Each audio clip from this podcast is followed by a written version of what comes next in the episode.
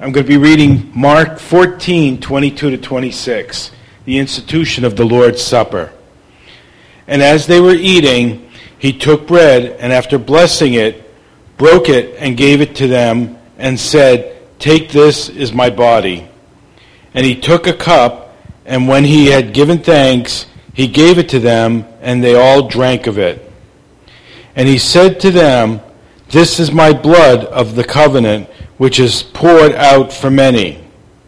Truly I say to you, I will not drink again of the fruit of the vine until that day when I drink it in, when I drink it new in the kingdom of God. And when they heard the, and when they had sung a, a hymn, they went out to the Mount of Olives. May God add a blessing to the reading of his word.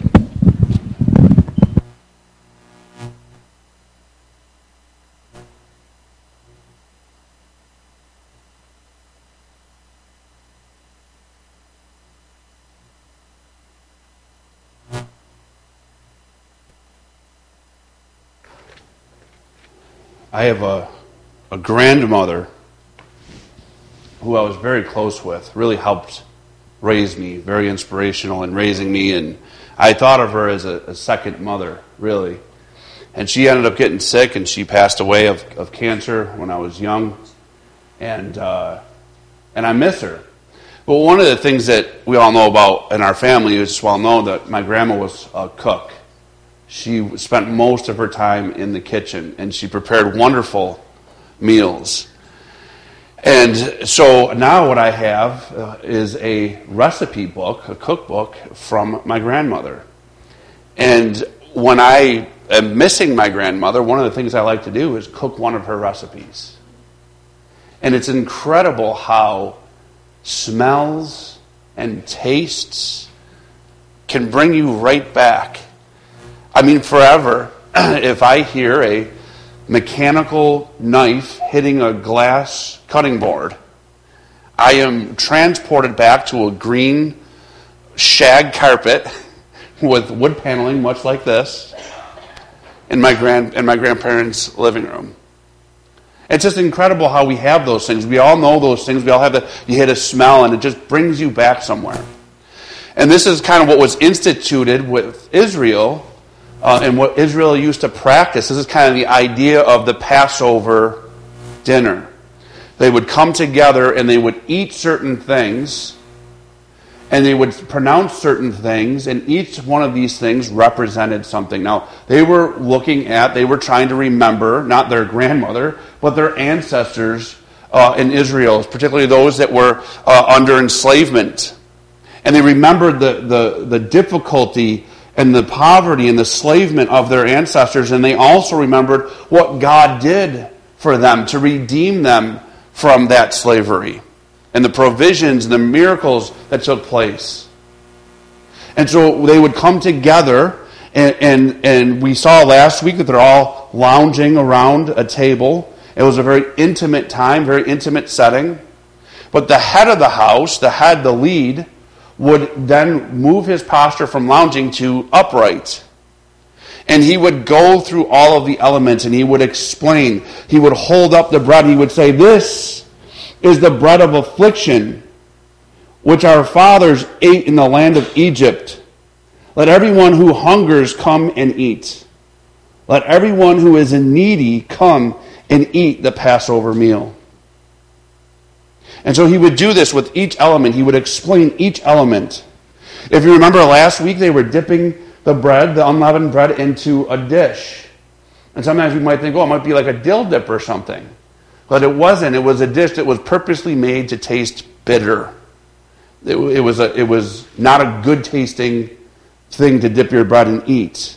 And the bitter herbs served as to recall the bitterness of slavery. So they would eat that they would taste that bitterness and they would remember their, their ancestors in slavery. Uh, they would have stewed fruit, which possessed the consistency and color of clay. And this evoked the making of bricks, their ancestors making the bricks as slaves.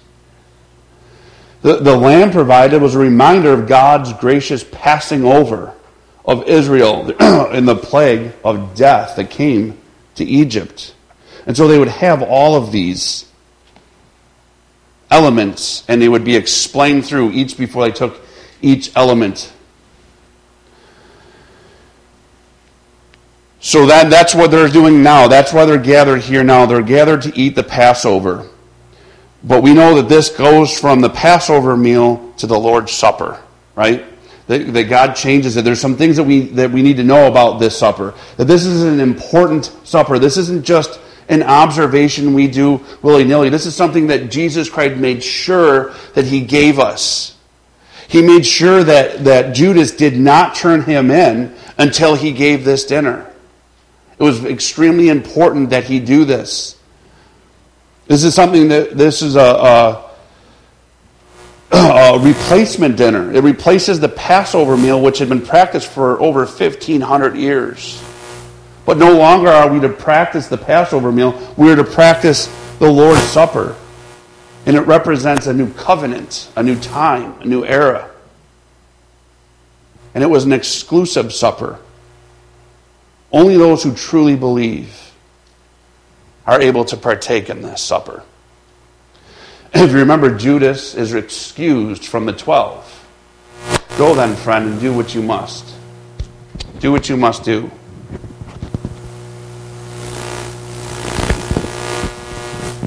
Why is that happening? It's your fault. What'd you do? um, so we have here, we have a, a picture of Jesus not reclined with the 12, but reclined with the 11. The 11 who truly believe. And Jesus combines word and symbol to maximize the communication of the most important truth for man in the universe. So, this is a wonderful time for us to take a little bit more time than we usually do on a Sunday. First Sunday, we, we observe this meal, um, but it's usually after the sermon, and, and, there's not a lot of time to, to discuss it. So, this is a wonderful time for us to look at this passage, dive in a little bit deeper, and remind ourselves exactly what's taking place here. It says in verse 22 And as they were eating, he took the bread, and after blessing it, broke it and gave it to them and said, Take, this is my body. So the Passover bread represents poverty and slavery. It was called the bread of affliction. And Jesus says that now this, this bread of affliction, this bread which represents poverty and slavery, now represents my body. And, and the, the term there used for my body really means his whole person and his whole being. Everything that I am. This bread of affliction, this bread of poverty and slavery represents. And, and we got to think through that because Jesus Christ was not impoverished.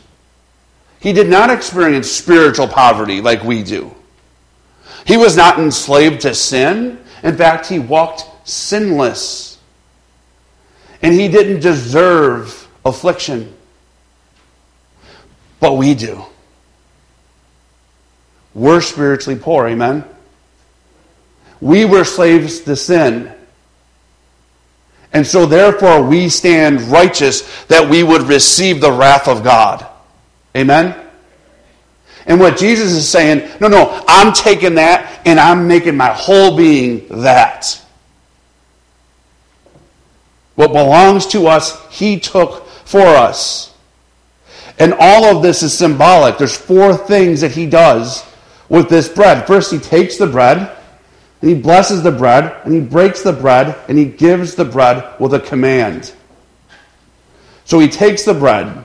We talked a little bit about this last week. This is a symbolized. We would see Him, He would hold the bread up, and the bread was in His hand. His body and His life are in his hands. It symbolized that his death was a voluntary act. His destiny was in his own hands. He wasn't dragged to the cross, he wasn't captured and driven to the cross. He walked to the cross voluntarily out of great love. It's such an important reminder Because so many think that he was captured, that he made a mistake somewhere along the way, that there was nothing he could do about it. But no, the bread is in his hand. And then he blesses, he blesses the bread. So he's holding up the bread and probably said something like this Praise be thou, O Lord, sovereign of the world, who causes bread to come forth from the earth. And all the people would say, Amen. And then he breaks the bread. And this is unleavened bread, so it's more of a cracker quality than it is a bread quality. And so when he breaks it, it would have shattered into pieces. And so when we take the Lord's Supper, knowing that this is the representation of Jesus' bread, we should look at that this morning when we do it, we should look at that wafer and we should think of the cracks of the whip we should think of every wound and bruise, every tear into his flesh, that it was done for me. It was done for you. This is the whole idea. He's breaking, he's taking his own body voluntarily, breaking it. When we take that wafer, we should think of Isaiah 53. But he was, the, but he was wounded for our transgressions. He was bruised for our iniquities. The chastisement of our peace was upon him. And with his stripes, we are healed. He is wounded so we would be healed. And then he gives the bread, right? This is what he does. He offers his body for us to receive. And we can deny that or we can receive it. But if we're to receive it, there's a command. It isn't just a mental knowledge or understanding. That I'm telling you, there are so many people now who don't disagree with the Bible, who aren't going to heaven. There's so much more going on here than being cool with what Jesus did, being okay with it. The command is this if you're going to receive me, if this is going to be unto you, you must take and eat my body. You must ingest it. This must be the nourishment. We must receive his body, partake in his suffering, consume it, absorb it, assimilate it, assimilate Christ into our lives. We must allow Christ to become the very nourishment the very energy of our being. John 6 says this This is the, this is the bread which cometh down from heaven, that a man may eat thereof and not die. I am the living bread which came down from heaven. If any man eat of this bread, he shall live forever. And the bread that I will give is my flesh, which I will give for the life of the world. And so we see that Jesus Christ and the gospel, his death on the cross, should be our nourishment. When we hunger and pain and ache, when we long to grow spiritually, when we're hung up in sin, the answer isn't to try harder, but to turn to the cross, to remember, to drink in and eat of what Christ has done for us. That should be our nourishment.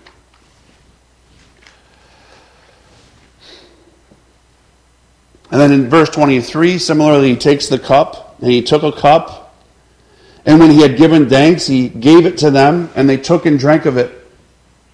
So, in a similar way, he takes the cup again. The cup is in his hand. His body, his cup is in his hand.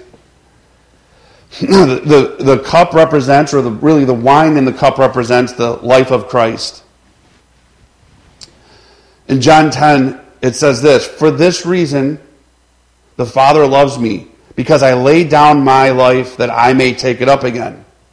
No one takes it from me, but I lay it down on my own accord. I have authority to lay it down, and I have authority to take it up again. This charge I have received from my Father. So he is holding the cup. Amen?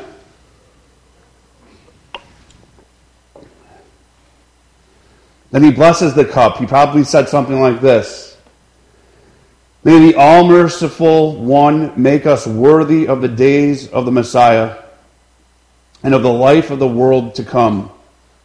He brings salvation of his king. He shows covenant faithfulness to his anointed, to David and to his seed forever. He makes peace in his heavenly places. May he secure a peace for us all over Israel. And you say, Amen. And he gives the cup.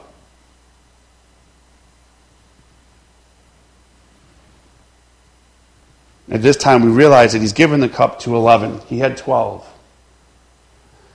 One had already fallen away, and the 11 are about to fail him greatly.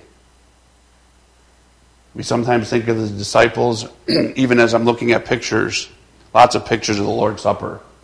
And all the disciples have these halos around their head, this yellow glowing like they're. These guys are morons. they're, they're rough and tumble. He calls a couple of them sons of thunder. They're ready to fight anything that moves. One's a zealot.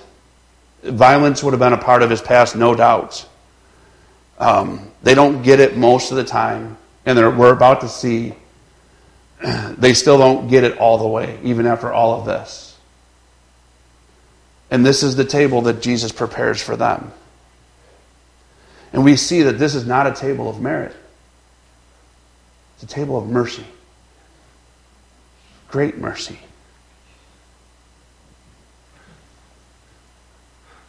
He says in 24,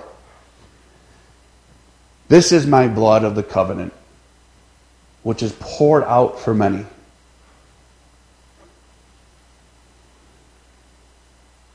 So the wine used to represent the blood of the old covenant. But Jesus says now it represents my blood. And my blood is the blood of the new covenant.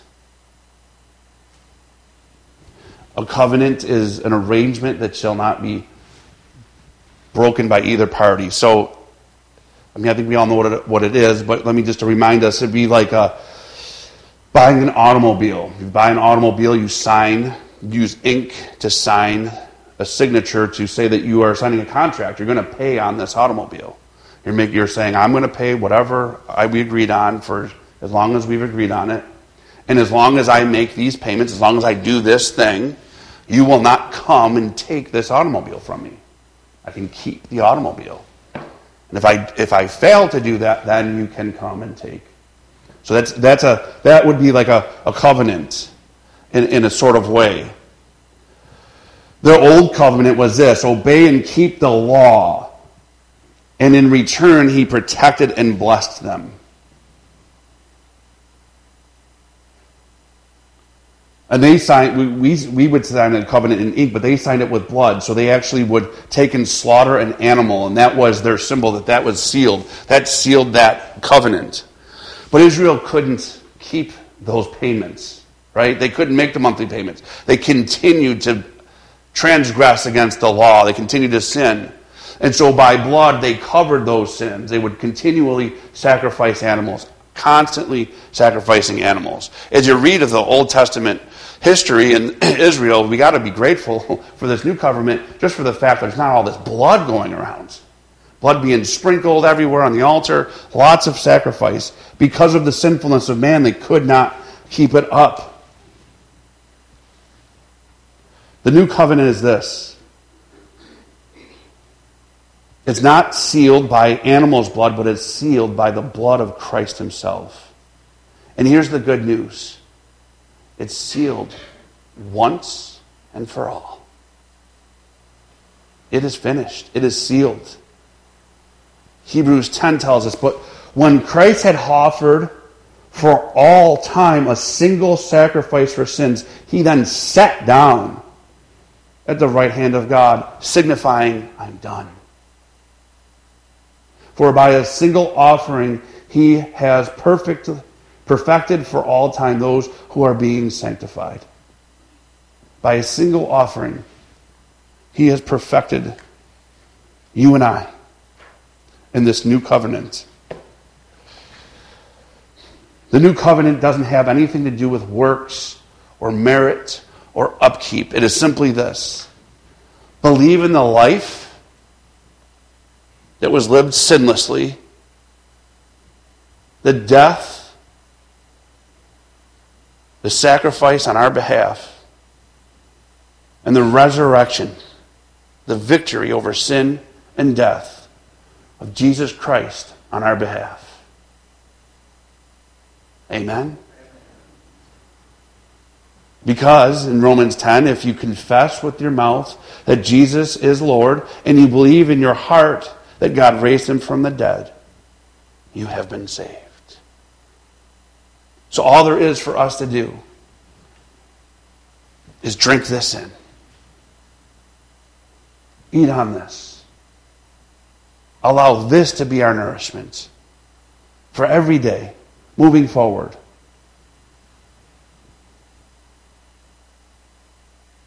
And then he gives two promises. Truly I say to you, I will not drink again of the fruit of the vine until that day when I drink it anew in heaven. And this launched them into singing a hymn.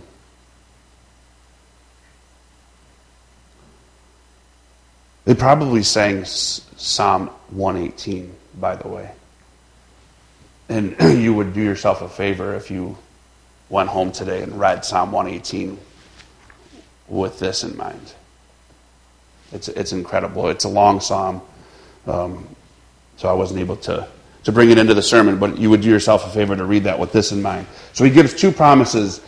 First, this is the last Passover. I'm not going to do this again. I'm not going to drink of the fruit of the vine. I'm not going to drink this wine again. He, he is on his way to seal the covenant. Remember, when he's giving this to them, it's a prediction, it's a, it's a prophecy. For us, we're looking back on it.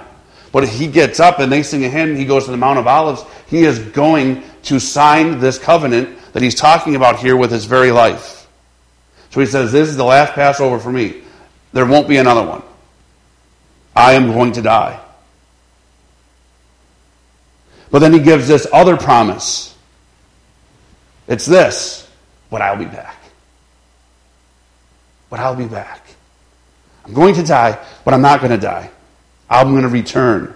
Jesus promised a day when all genuine believers, all those who partake in the Lord's Supper at this table, real believers, would sit down with him in the kingdom. Can you imagine this morning as we're taking this, where we're remembering Jesus? It's just like when someday I know because my grandma was a, was a believer that someday uh, I'm going to be with her again.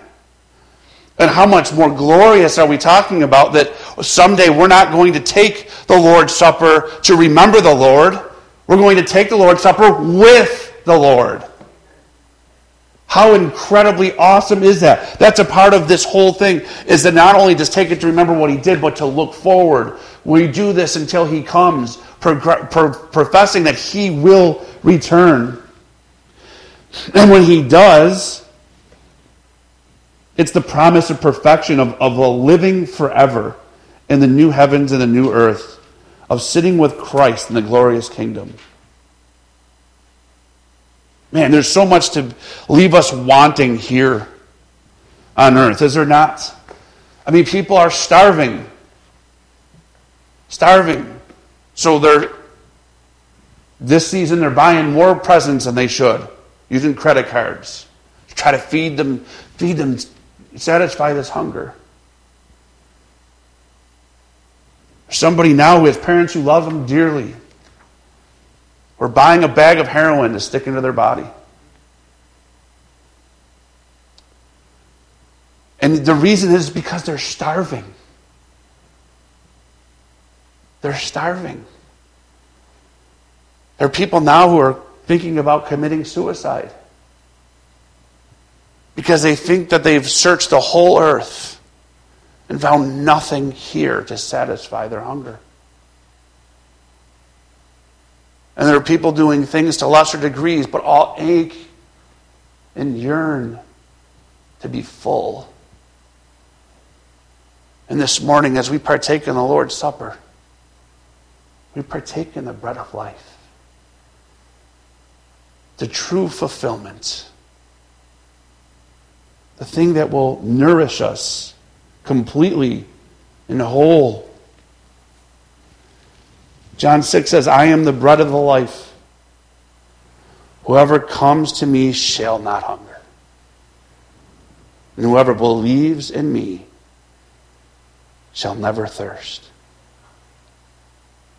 So as we engage in the Lord's Supper this morning, let's remember that we are to receive and to partake and to consume and absorb, assimilate Christ into our lives. That we should be full and satisfied in the, his death, his life, death, and resurrection. That he is our nourishment. Amen. Heavenly Father, Thank you so very much for giving us this way of remembering you.